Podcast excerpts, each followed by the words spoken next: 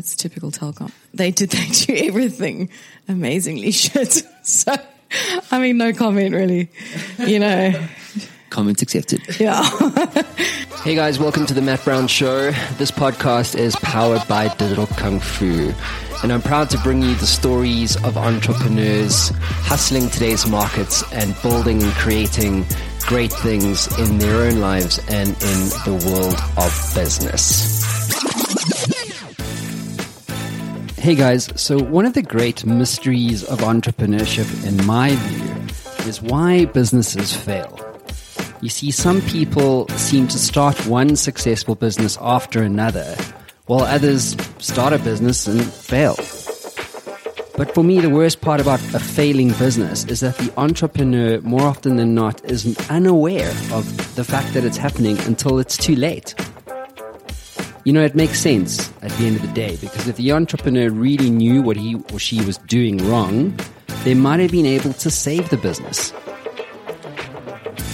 And so you get two types of entrepreneurs. You get the first kind, which lives in a land of denial, and then you get the other camp, which sits firmly in the space of being completely unaware of their mistakes. In this episode, I chat to Prudence Spratt. She's the CEO of Spratt Consulting and she specializes in helping businesses grow. In this episode, we jump around quite a bit, but we're trying to address a number of key drivers in value creation when it comes to business growth, from sales to marketing to storytelling and to media. So without further ado, enter Prudence Spratt.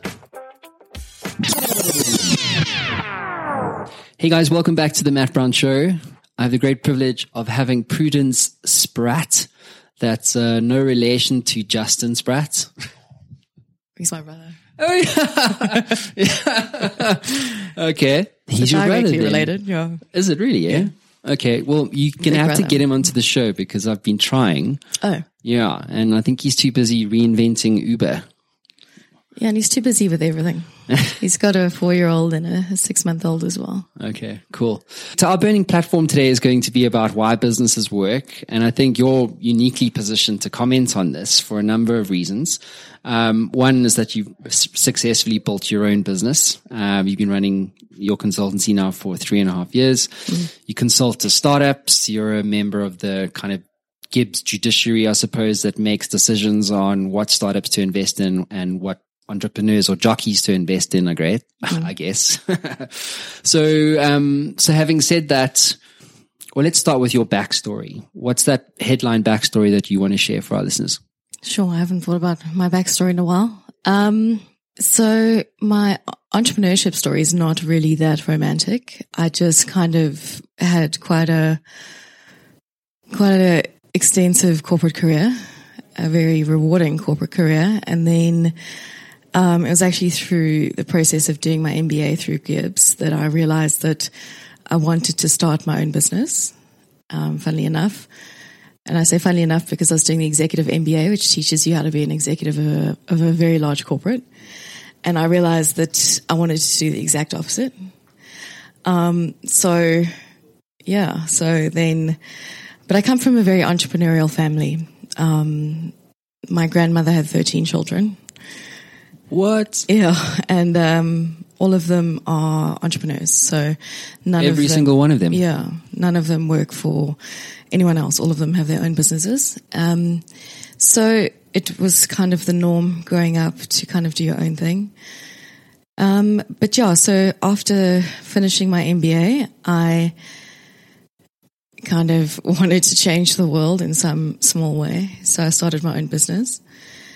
And I did it within the digital consulting space because I saw that there was a massive gap in the market between, you know, what businesses needed, lots of businesses, and the digital consulting that was really not affordable um, at the time. You know, the likes of the big consulting firms at three and a half thousand rand an hour are not that accessible to every company.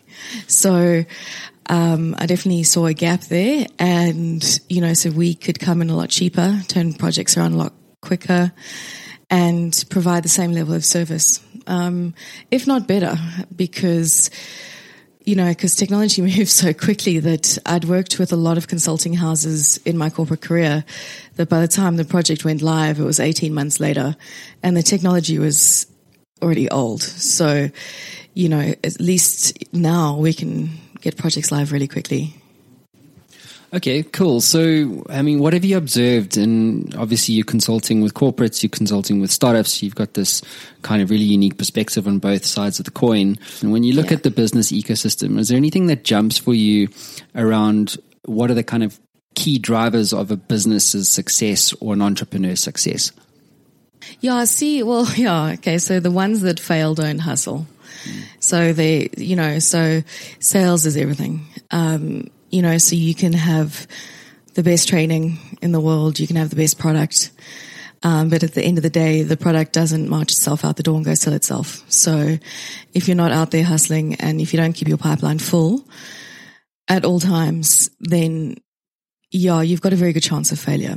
Um, so yeah, so every, so there's you know business strategy is important, um, marketing's important, making sure your team's important, and having that very cool funky office with the bean bags and the artificial grass and all of that's important. Is that the Creative Council's building? actually, no, it's probably like every digital agency ever. Um, but yeah, so that's all cool. But at the end of the day, it's sales.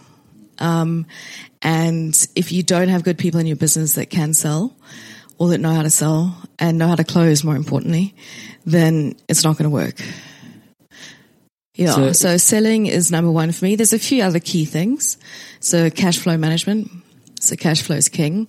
So once you get the sales in, you get the cash in, you need to know how to manage cash in your business. Um, yeah, but sales is it. So you've ABC, always be closing. Can I talk to you about that? Because I don't regard myself as a great closer. Are you, are you a great closer? Would you regard yourself as a kind of like you can sell, you know, snow to Eskimos and close them So in one sitting? It's weird. My whole career, I was never in sales. I was always in operations. So I was always building something. And then, um, I was a product manager. So I was always the product owner. And so when I'm selling now, I don't feel like I'm selling. Um, I feel like I'm solving a client's problem. So every client that I go to normally has a requirement, which is a problem case. So we just, you know, so I sit there and I help them describe their problem. And then I take that further and I tell them how we're going to solve it for them. And then I document that and put a price to it. Um, yeah. And then the project manager and me, because that was my formal training straight out of varsity, was, you know, I won't start anything without signed documentation and an upfront deposit. So those are kind of the triggers into my process. Um, so then, yeah, from a project management perspective, not even from a sales perspective, like I won't kick off a requirements gathering session without those two key inputs. Um, so then, you know, I put the ball back in the client's court saying, just let me know when you want to kick off and this is what I need to kick off kind of thing. So yeah, closing, that's how I close. Okay. So really it's up to the client whether or not they want to go ahead.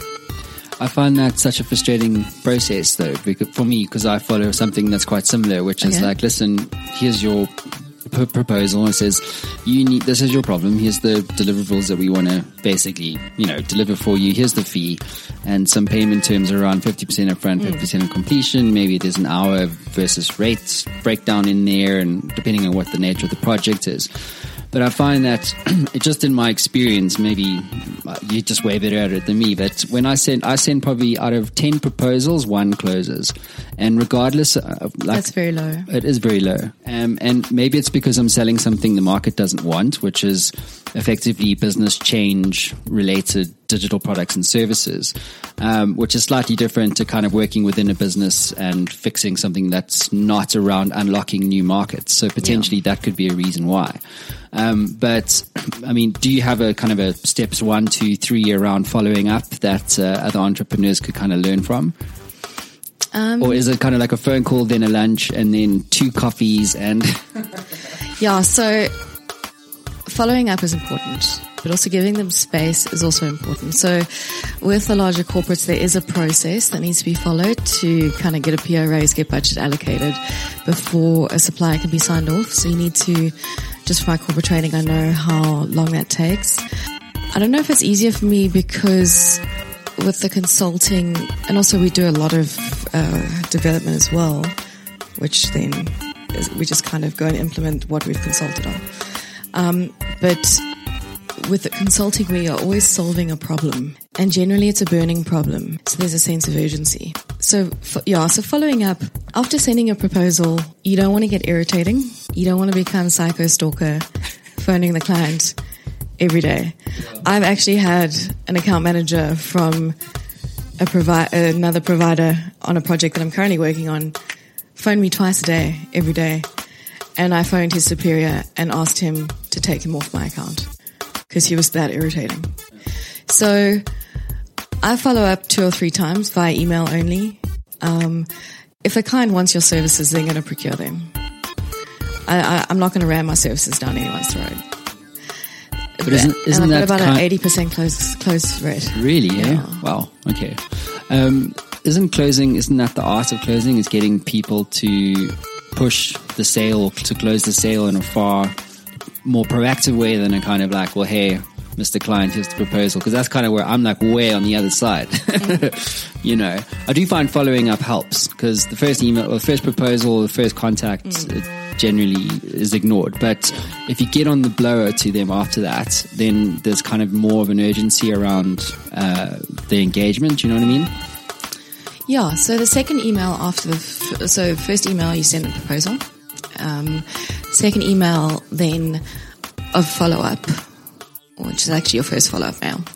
Um, I kind of ask them if they do want to go ahead, and they normally always do. And then I say, okay, that's cool. Then let me know.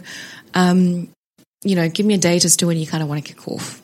Like, is it next month? Is it three months' time? Or is it next week? Because we need a certain amount of lead time to plan our resources. So we can't, we're not available at the drop of a hat. We actually need to plan. So I can't commit resources to a project very quickly um, because that's not the nature of our business. So, well, I can, I just don't really because I like, you know, I think people must respect everyone's time and allow me to plan my resources properly. So, in my second follow up mail, I asked them to indicate their interest and then also give me an indicative date of kickoff. Um, and then, you know, for my resource planning, just to plan my resources, not really for their business or anything, but just from my side. And then they normally, you know, say, oh, towards the end of the month or early next month kind of thing. Um, or no, we want to kick off as soon as possible. So then I say, that's absolutely fine. I'll start allocating resources, get me the signed doc as soon as possible. Um, I find that response, we're not ready to move on this. We'll come back to us in like, I don't know, two, three months is the kind of, of all the 10 rejections you might get, that's probably the one that's go to. It's almost like there's a little breakout session for decision makers on Saturdays and they come up with ways to, to kind of not buy what you're selling, I suppose would be one way to describe it. But either to your point, I just want to pick up on the thing you mentioned earlier around, um, the pain. How do you identify how ready this client is? It's pros because I think there's a difference between prospecting versus suspecting, and a lot of the times, and I'm guilty of this as well, is I suspect a lot because I'm, I'm thinking about all the different opportunities across like 19 different industries, not just one. Do you know what I mean? Mm-hmm. So I think there is a fundamental difference between the two. But if you're going to be prospecting, which isn't kind of a spray and pray, you need to be able to identify like a key pain point, Yeah. but also not just that that pain point exists. Like how severe is this thing in order for this client to move quickly on this thing? Yeah. It's like you want to be, you know what I mean? It's almost like the, the house is burning Yeah. and you're the you know the word Rich Mulholland always uses the term around uh, you know if you can convince them that they have an itch then you're the only scratch Yeah, so but that's the nature of selling a service and not a product. Um, so in a services based industry, then you're going to sell. So people are only going to procure your services when they really need them. If they don't need them, they're not going to take them. Especially when, you know, people have budgets uh, to, to, to stick to and that kind of thing. So especially when you're looking at the corporates, you've got to understand what's driving their purchasing behavior. And that is KPIs that they need to meet. So if you are you know, especially in the digital space, you, and you're speaking to the digital teams in corporates, you've got to understand what the KPIs they need to meet at the end of the year. And then that is their pain. So, um, you know, you know, and then you help them alleviate that pain. What are some of the more common key performance indicators uh, that you encounter? Is it always also, market share, brand love, all that usual malarkey? Um, no. So K, uh, KPIs, well, it really depends how uh, mature the corporate is, but KPIs should be more specific than that by now, um, and should be tied to a more specific deliverable. But um, yeah, so KPIs are more they should be tied as well to the overall business strategy. So if the business is looking to say expand into sub-Saharan Africa and it wants to um, expand its market share into that, then the digital team should have digital KPIs to, you know, so they should be measured on um, you know, click through rates into, from sub-Saharan African countries. They should be building digital properties for those countries. They should, all of those digital properties should be aligning to, um, in-country legislation. Um, yeah, there should be a different digital strategy per country. Yeah, there's a whole bunch of stuff to it. Mm. I guess my experience, I find that they fall into two buckets, which is brand power and sales power. So, so either you're talking to the marketing guys, eh? yeah, basically, yeah. mainly. Well, not necessarily, not anymore. I'm saying in my previous seven years within agencies dealing with big brands, it yeah. usually falls into those two things.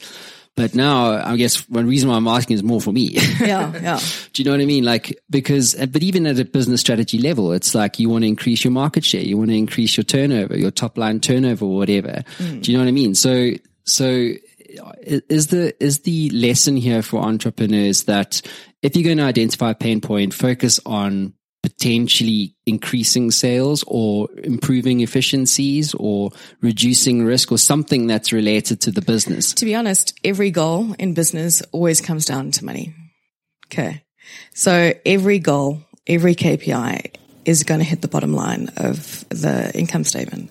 So as long as you can show a return on the investment, which is greater than the amount of money that they're spending with you, then they're probably going to do business with you and you're making them look good in the process. So, yeah, it's got, it's always money driven, but you can't really get up with a PowerPoint presentation and say, cool, so we're going to help you make lots of money.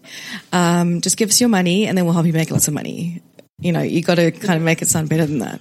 Yeah, exactly. Um, but it is to your point around shareholders. A lot of the, my clients are all yeah, JSE it's your on your shareholder dividend payouts. Yeah, yeah.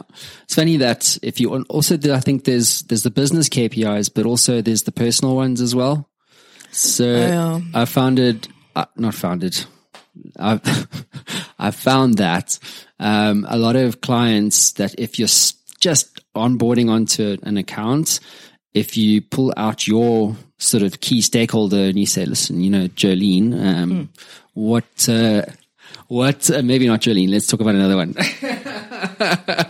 But, uh, but, um, you know, Sandra, yeah. you know, uh, what are you trying to achieve personally in the next year? Do you know what I mean? It might be a promotion. It might be, I don't know, whatever, a transfer, for instance. Yeah. But I, I, find that there's almost, you kind of you unlock a kind of additional equity that's not just about business. Because yeah. a lot of people can do business, a lot of people can do strategy, mm. marketing also, a lot of people can do that kind mm. of stuff, but not many people can make a client look good.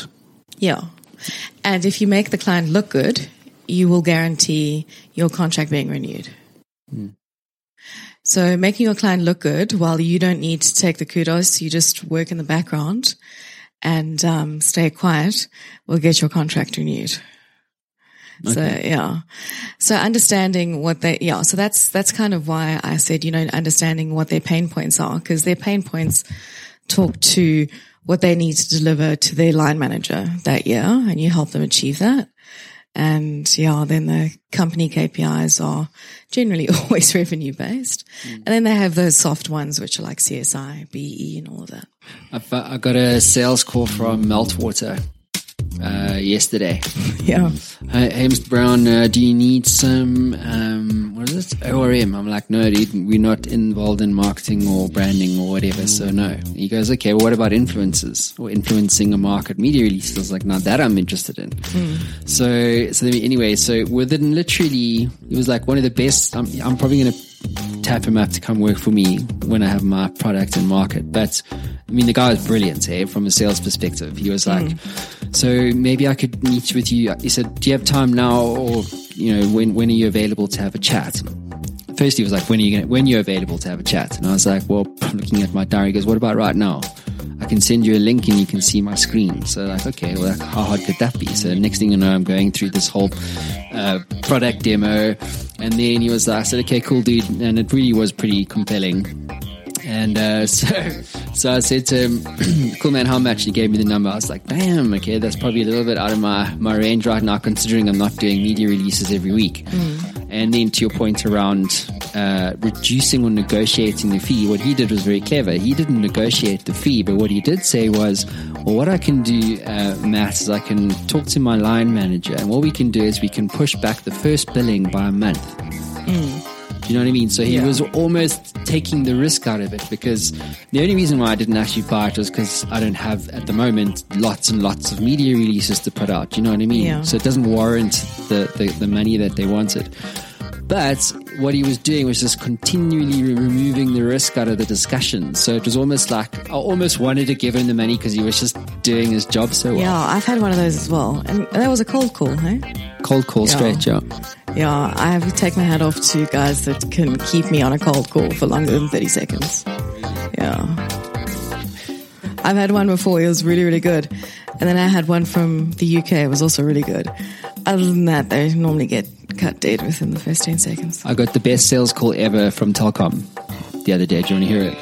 Okay. Yeah, it's Telkom, man. I know, do I want to hear it? No, you do, you Okay. do. This is hilarious. So basically, goes Telkom goes, "Hey, Mr. Brown, how are you?" I'm like, "No, I'm fine, thanks." He goes, "Hey, listen, so we've been monitoring your line, your line, your internet line speed at your home, and we've noticed that your, um, you know, you haven't quite been getting the, you know, the the speed that you've been paying for." I was like, "Yes, I've noticed that." He goes, okay, so what we've done, the good news is what we've done is we've, we've spent a lot of money building a whole new um, set of infrastructure and pipes that is going to finally give you the connection speeds that you want you to wanted. fiber. So, so I said, so I said, great, okay. And he goes, it's only 86 Rand extra a month. I've got fiber. And I was like, hang on, wait. Is this a sales call? He goes, yes, it's only 86, 86 Rand extra a month or whatever the number was. I was like, so hang on. So you want me to pay you for a service that I haven't been getting on the basis of the, of the fact that now you've actually invested money into new infrastructure. He goes, yes. I said, well, then you're a plonker and maybe you should go talk to your, your, your sales manager to go and update your script. Do you know what I mean? But Yeah. like, there's just such people generally, and especially big corporates. And eventually I, so just to finish the story, and I said, so am I now going to get the speed that I've been paying for? He goes, click, hangs up. Do you know what I mean? That how terrible as a sales process is that? Stay with us. We'll be right back. Hey there, I know being an entrepreneur can be a very lonely experience. You sometimes get stuck, don't you? Well, if you're like me, being stuck sucks. But what if you could access the minds of over 850 CEOs who have built companies generating billions of dollars in revenue and access all of that knowledge in a fraction of a second? Well, the good news is you can literally do that today. What my team have built is Matt Brown AI. It is trained on all the interviews, over 850 of them that I've done to date, all my books, all the knowledge capital that has been generated over the last 10 years right here on the Matt Brown Show. And you can get access to all of that right now for free. So, how do you get access to this? Well, head on over to mattbrownshow.com and at the top you'll see community. Hit that link, sign up, it's absolutely free, and you'll be given instant access to Matt Brown AI and a community of over 100,000 subscribers.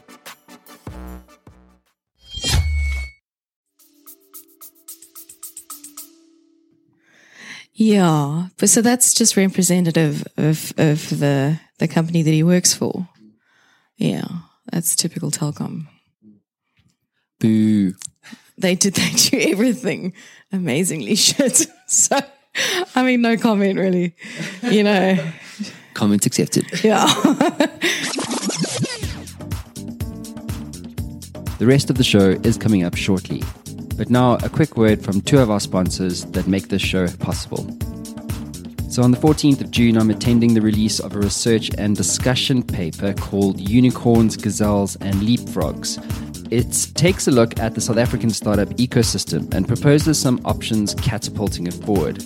Developed over six months by Jason Levine and his company Elevation, it covers off the findings from 30 executive interviews conducted between last year December and this year May. It'll be available as a downloadable PDF free of charge on request though, uh, but you can do that from elevation-holdings.co.za after the 14th of June. Uh, Mr. Levine, that's Jason. he wants to be a catalyst for conversation in the ecosystem and will be coordinating some events along with partners like GIBS and SiMODiSA to shake it up a little bit. Um, I will be at the launch event doing a live podcast. So if you guys are interested, I cannot recommend checking out the data in this report. Um, it's, uh, it's really, really compelling. Serious Business is a development company that focuses on building some really amazing web and digital and app products. They are really focused on reducing the time that it takes for entrepreneurs to get into market with a digital product. They built some cool stuff for me, so I cannot recommend them enough. If you go to their website, it's srsbsns.co.za.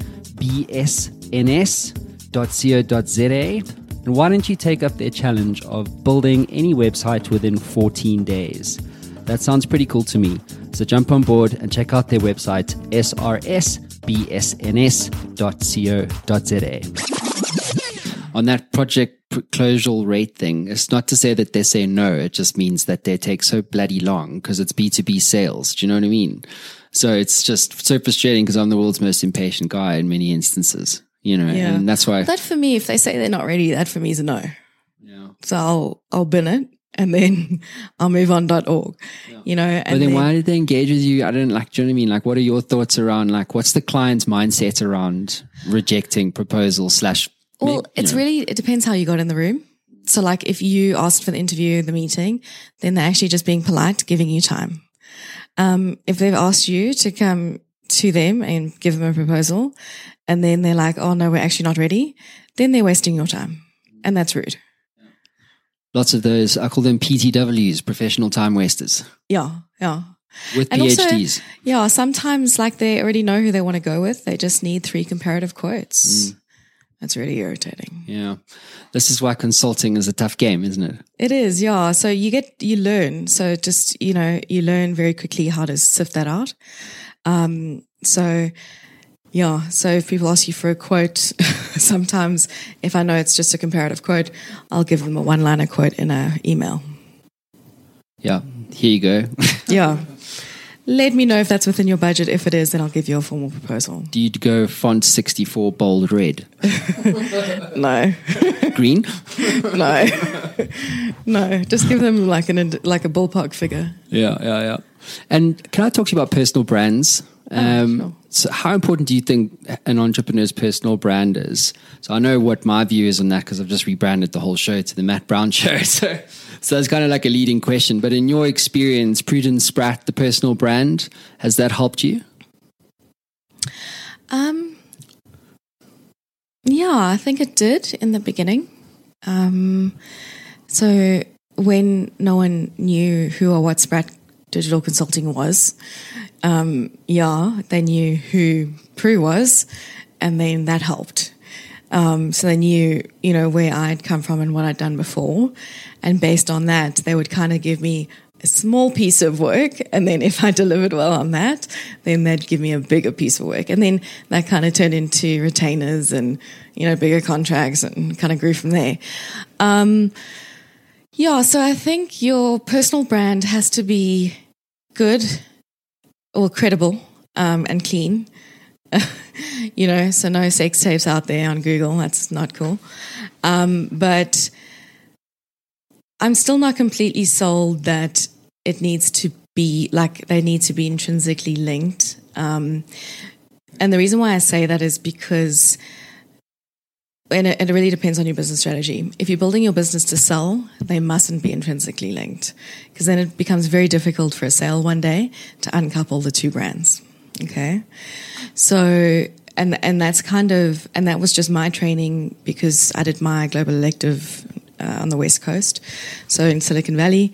And there they teach startups to build to sell. So, um, although you know who the startup, the entrepreneur is behind the startup, they never link brands because they're always building to sell. Um, yeah, so I think I think it's important to know who the entrepreneur is and have a clean brand, but to intrinsically link them and put them both in bed to, with each other is dangerous unless you plan never to sell and to grow old together. Yeah, that was my that was my main reservation. Too late now, though. Yeah, yeah, yeah. So at least now you guys I've can just got into together. the shit bucket. yeah, yeah, yeah. I Like, yeah, if you sell, your earnout period would be very long. Damn you. Yeah, yeah, Yeah, well, look, I mean, it's interesting though. I mean, I suppose this is why I do the podcast because there's different views and all this kind of thing. Um, but I will say that though, since I had the, since I have rebranded, the engagement has gone, the talkability, the engagement on like we're getting, you know, between 100 and 200 shares on Facebook. You see, Per that's cool. But how are and, like, you? It's like, how does that convert into money? It's like for your clients, to, like for us in social talkability, um, you know, uh, your community engagement, likability, or sharing, blah blah blah. It's fantastic. But how does that convert into rands and cents? Yeah, exactly. So, I, look, I don't have a, I don't think there's a simple answer to that one. But I would say is that even if people, I'm more interested in the people that I'm not in, in- to be to be you honest. I can give you some ideas. Okay, later. good. You must. But but for me, it's like I'm not. I'm less interested in the people that shared than I am in the people that saw that share. Do you know what I mean? Because, and I'll give you an example, like in the real world. So I get uh, people I haven't seen for or spoken to for like six months to a year. They will, for some reason, come. We'll meet in a bar or we'll meet online somewhere. I don't know, not in like a weird Tinder chat room thing, but uh, but for some reason we have we start communicating, and and I get this every week, and they're like, dude, like you know, when's your book coming? Or like, you know, there's always good remarks because media is such an important thing mm. in any business. So it doesn't necessarily. Uh, it, uh, it, who was I talking about awareness earlier? Uh, oh yeah, I was talking to a client about brand salience. And she's like, "Is that so? It's notoriety for me, right?" And she goes, "Is that the same as as awareness?" And I was like, "Kind of." But this is, as a brand, that's what the power of media has to do. So while it's like, okay, 150 shares, so what? But there's no media. But if you take 250 people who potentially saw that share, and that's being conservative now, then you're looking at a pool of people that runs up into the thousands. So for me, if I ever happen to get into a boardroom one day and there's a prospect there and they go, oh, hang on, are you Matt Brown from the Matt Brown show? I'll be like, yes. And they'll go, oh, yeah, I've been listening to your episode. I mean, I was at this um, fast track event, Startup Boot Camp in Joburg the other day, and there was this guy, Kevin, from an investment fund. And he was like, dude, are you Matt? And I'm like, yeah. And he goes, it's so weird actually meeting you because I've listened to every single one of your episodes. So do you know what I mean? And it's it's this is the power of personal brands, right? Is- stalker. well, maybe not, but um, but he was basically it's brands speak for you in rooms that you're not in, and that's always a good thing. Yeah, that's yeah. You're right. You're 100 percent right. But it's much harder. It's much harder to sell that to a client. But do you not think that? It's like impressions versus clicks. Yeah, true. It's really hard to sell that impressions mean something.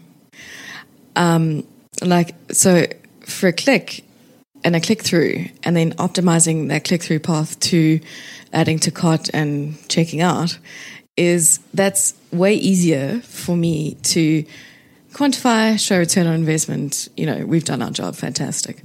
Um, but trying to show the client that, hey, you got this many impressions, they're like, okay, that means nothing in their life. They want rands and cents.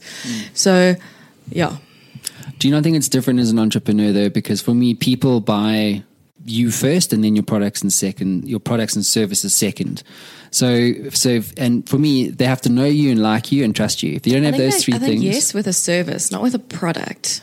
Hmm. If you're a product based business, they're going to look at the product. sure absolutely well it's a different discussion yeah Yeah. yeah, yeah. But yeah, if we're selling services, the well, initially when you're building a business, initially the credibility of the business comes from the entrepreneur, and then you know after a few years, the business then has its own credibility because you know I've got staff members who have added to the credibility of the business, and they in their own rights are getting contracts renewed by clients, and you know outright the client has told me. No, Prue, we don't want you working on our account. We want so and so actually her name's Amber. That we want Amber. We don't want you, Prudence. I was like, okay, cool. I'll try and not take that personally.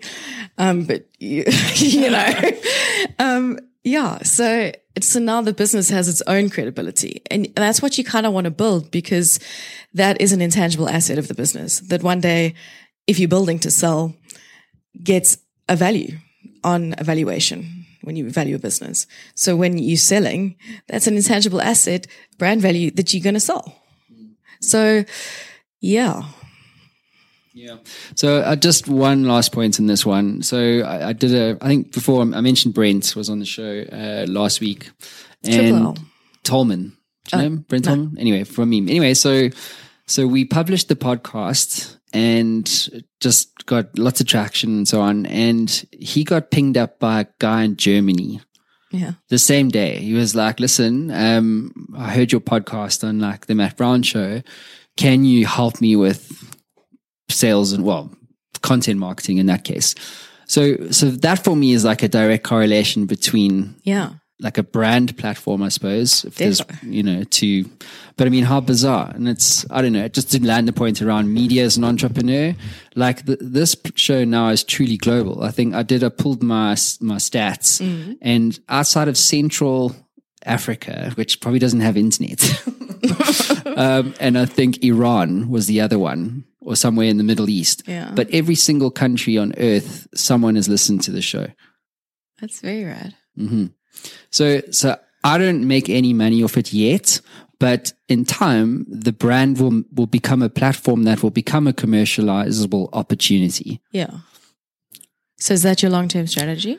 Well, I only literally had this brain fart last night, Okay. so yeah, I need lots of feedback from guys to kind of like because basically I'm building a media company now, which is not a consulting company. Well, you're building a, yeah, you're building, well, at the moment, you've got a content database. Yeah, and and that's the asset, you know, and, and it's content that people want to listen to, yeah. which is really valuable. How do you monetize? You become my consultant now. Let's turn the turn the tables around. How, Well, what am I going to do? Like, how do how am I going to commercialize the Matt Brown show? Well, you, yeah. So I'm putting you on the spot. I apologize. Mm, well, no. So like, yeah. So again, it talks to you know, it's very much your own brand. Then it intrinsically links you as an individual to to the brand. Um, but first of all, I was very surprised that your online property, y- you know, if you go to your podcasts online, that you're not just that you don't have AdSense running. AdSense. Yeah. So Google Ads. Yeah, I know what it is. Why would I run AdSense? Well, because like I've got a client and just from hits to his YouTube channel is getting like $3,000 a month in ad revenue. So just from people that go to your podcast and just, you know, when they press play, we can, you know, we'd be forced to look at a really tiny, I was just about to say a company's ad, but let me not defame anyone, a little ad there. And, um, because you, they're, they're able to then render that on someone's device, you get money. Yeah, I suppose it's the passive income side of things that one could look at. So Well, I mean, there's a lot of the, the biggest e-tailer in this country doesn't make profit from product sales. Gumtree, No, take a lot. I didn't say the biggest e-tailer in the country because I wanted to say their name. Superbalist. Yeah, Gumtree is a online marketplace. Because they do it's not an that. E-tailer. Mm. Exactly, it's Yeah. ad revenue. Mm. And the thing is, so they yeah, they're a Google affiliate, and then they render ads. You can become a Google affiliate. Yeah. Uh, I'm I'm really excited about diversifying into digital video. To be honest, Video. yeah, because I think you get for every thousand views, you get paid ten dollars.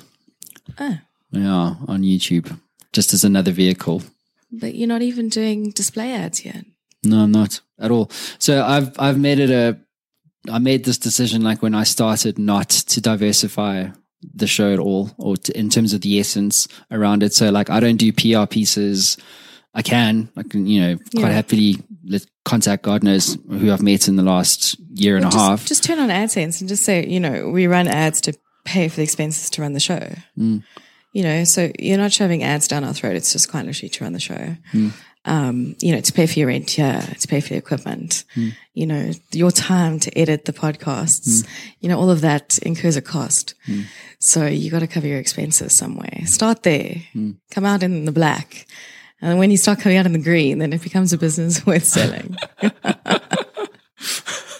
cool. So I might actually do that. We'll see. But um Yeah, but anyway, there's tons of other ways you can make money. yeah, yeah, yeah. Okay, cool. Mm. So where were we? We'd gone down a rabbit hole. I think one important thing for entrepreneurs to do understand is the pricing strategy. Like pricing is never a good strategy. And what that means is don't do like Cell C and make yourselves the cheapest in the market and then think that that's going to make you the best and bring you all the business. Cause, um, that's not necessarily the best strategy. You know, it'll bring you business in the, in the beginning, but you get to a point where you start getting quantity and you start losing quality. And, um, yeah, you don't get the best clients when you are the cheapest. And they don't really start, they don't respect you as much as they do, you know, your competitors that are charging more when it is a like for like service. So I think be careful with your pricing. Don't overprice yourself though. So the price point is an interesting one for me. Um, know what you're worth. Price yourself accordingly. Don't take less than you're worth. Yeah. I like to always subscribe to the principle of uh, competing on value and not on price. Do you know what I mean? If, wherever you can, but in some instances, if you're in a retail business, e-tailers, for instance, um, you know, it's it's much harder to do that because I mean, typically you're going to find, I'm, you know, I'm sure you've encountered this, you're going to have a potential buyer user on a site, and they've actually got take a lot you know, Superbalist or whatever the situation might be, or Incredible Connections e-commerce site at the same time looking at the same product doing Yeah, price comparisons. So in retail, it's very much a price promotion based play, right? But to your point around um, Mm. Services, like we- services, like how do you value that? Because I mean, I've gone from every anywhere from like half a million all the way down to like 100k. Do you know what I'm saying? Yeah. And it really de- like value of what? I mean, like for instance, innovation strategy, fixing your business, turning around your business. What's the value of that? Mm. You're either not going to have a business or you're going to have a business. So you get paid, should be remunerated as such. Yeah. Do you know what I mean? Yeah, no, pricing is is really difficult. Um, I think though, like, and there's a lot of companies out there, like, you've got to be prepared to negotiate, be negotiable on your price. So some people want to negotiate and negotiation is not a bad thing. Um, it's a very done business practice. So don't think that now that they're asking for a like a lower rate or a discount or whatever, that they don't value what you're doing. It's just a business practice. So, you know, build in a bit of fat there f- for negotiation.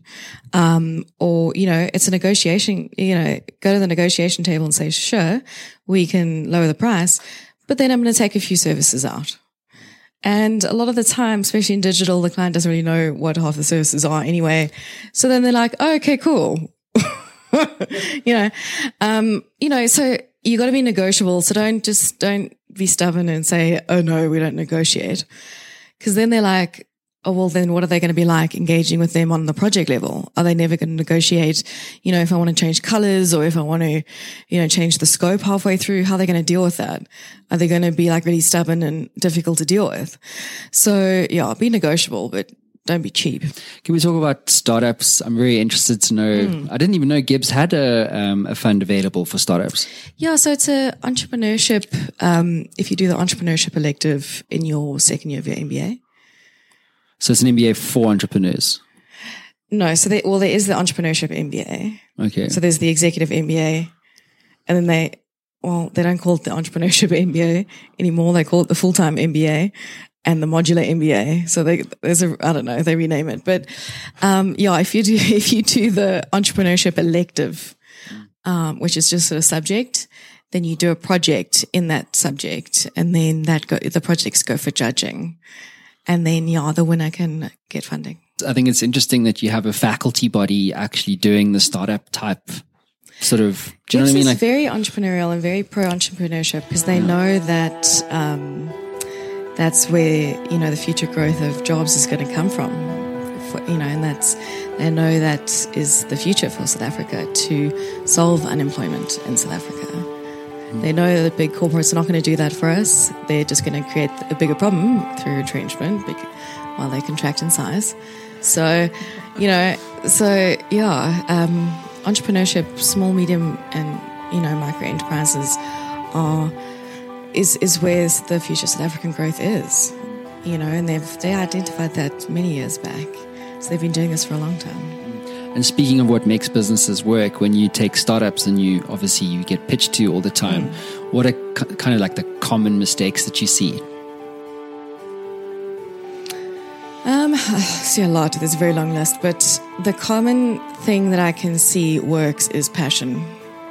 There's there's a certain thing in an entrepreneur that can kind of make any business work if there's enough passion.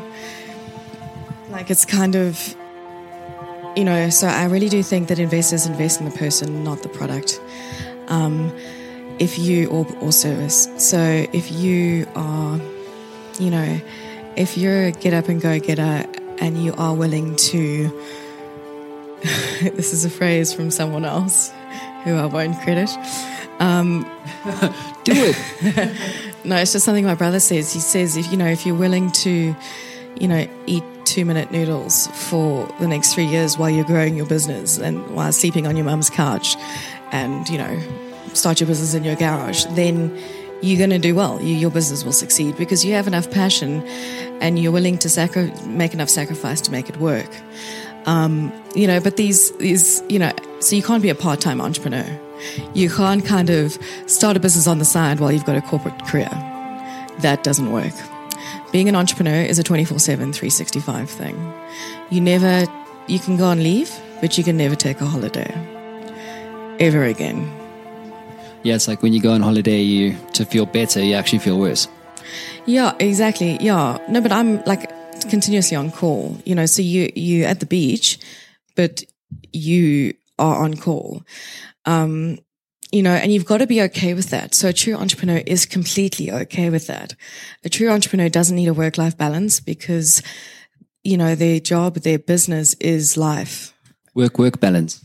Yeah, well, you kind of just like life is, you know, we spend so much of our life working that you may, it may as well just become, you just try and have a balanced day, you know, and you try and get it all done. Um, you know, you try and spend enough time with family and you try and spend enough time at work, well, on work things, you know, and yeah, so what works with entrepreneurship is the person.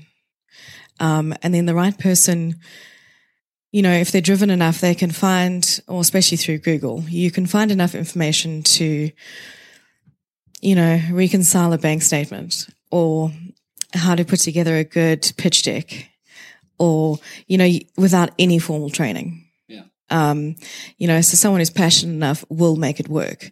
They don't need to be given everything on a silver platter. So there's lots of reasons why businesses don't work and, um, you know, a business can have an amazing product and have lots of money and even good people working in it. But if it lacks passion, then don't bother.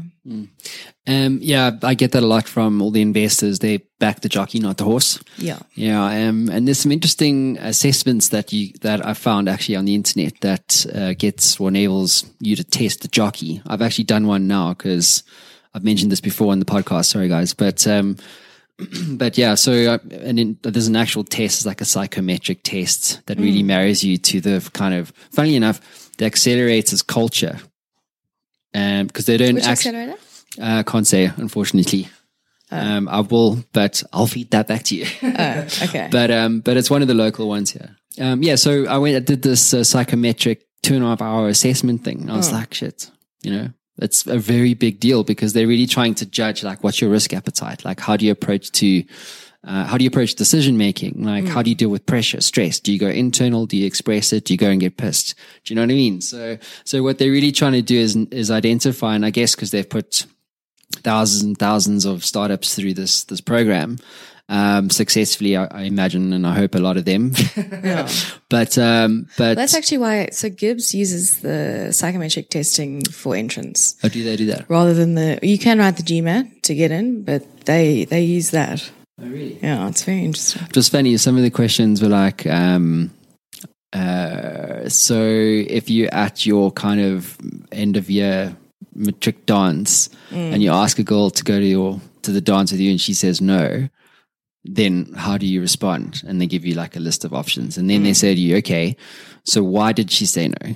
You know what I mean? So they just it's like a ridiculous situation, but they're asking you to kind of basically give them information that helps them understand how you perceive situations. So, for instance, I mean, I don't even know what they're trying Yeah, to test like there. as an entrepreneur, you got to be totally okay with people saying no to you. yeah, exactly. You got to laugh that off and go to the next one. Yeah, I know. Yeah. Yeah. Move on, people. Yeah.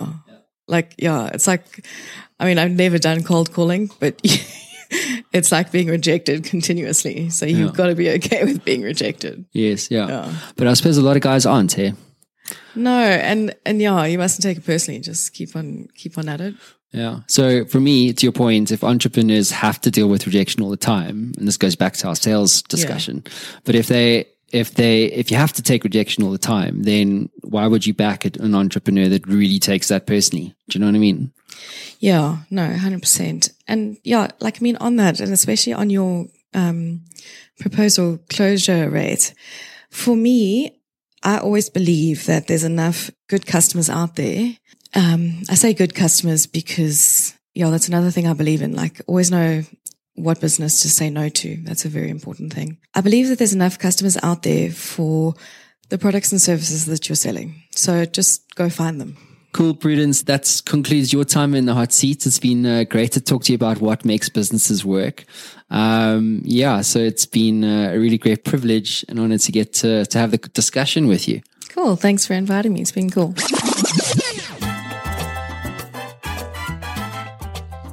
So, in news this week about the Matt Brown Show and Digital Kung Fu, this week I was published in Entrepreneur Mag uh, about my journey with the podcasts. You can check out the post on their website. It's entitled Five Answers from Digital Kung Fu on Why Podcasts Are Your Best Self Development Tool. But really, it's around sharing insights and lessons that I've learned in the process of building the Matt Brown Show as a global media platform.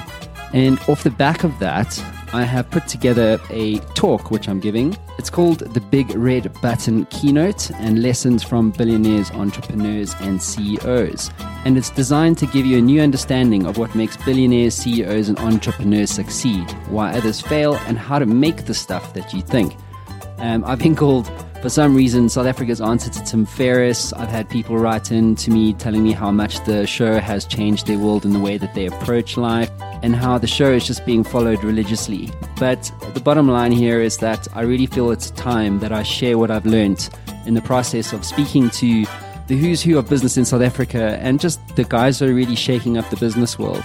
Um, so if you go to my blog, it's blog.digitalkungfu.co.za. You'll find the post there called The Big Red Button, and you can find the full details of the talk. Um, and please, please, please get on board and help me share this message. Hey guys, thanks so much for listening to the Matt Brown Show. It's been an absolute privilege having you with us. And remember, if you'd like more information on Digital Kung Fu or our guests and the full show notes, all you have to do is head on over to digitalkungfu.co.za and you can catch us all over the social media graph. So, till next time, Ever wanted to become a best selling author? Well, I'm in the influence business and I work with business owners and CEOs and business leaders to help them scale their influence. And we do this as a team by helping you to become a best selling author, sought after speaker, and industry influencer in only 30 days. My team and I have developed a system that delivers a best selling book and a launch campaign 300% faster and 50% less cost than anyone else in North America. This system is incredibly efficient. One of my clients, Haiku, went from a 2% share of voice globally to an 11% share of voice globally in only seven days. If you'd like more information, head on over to showworksmedia.com for more. That is showworks with an X.com.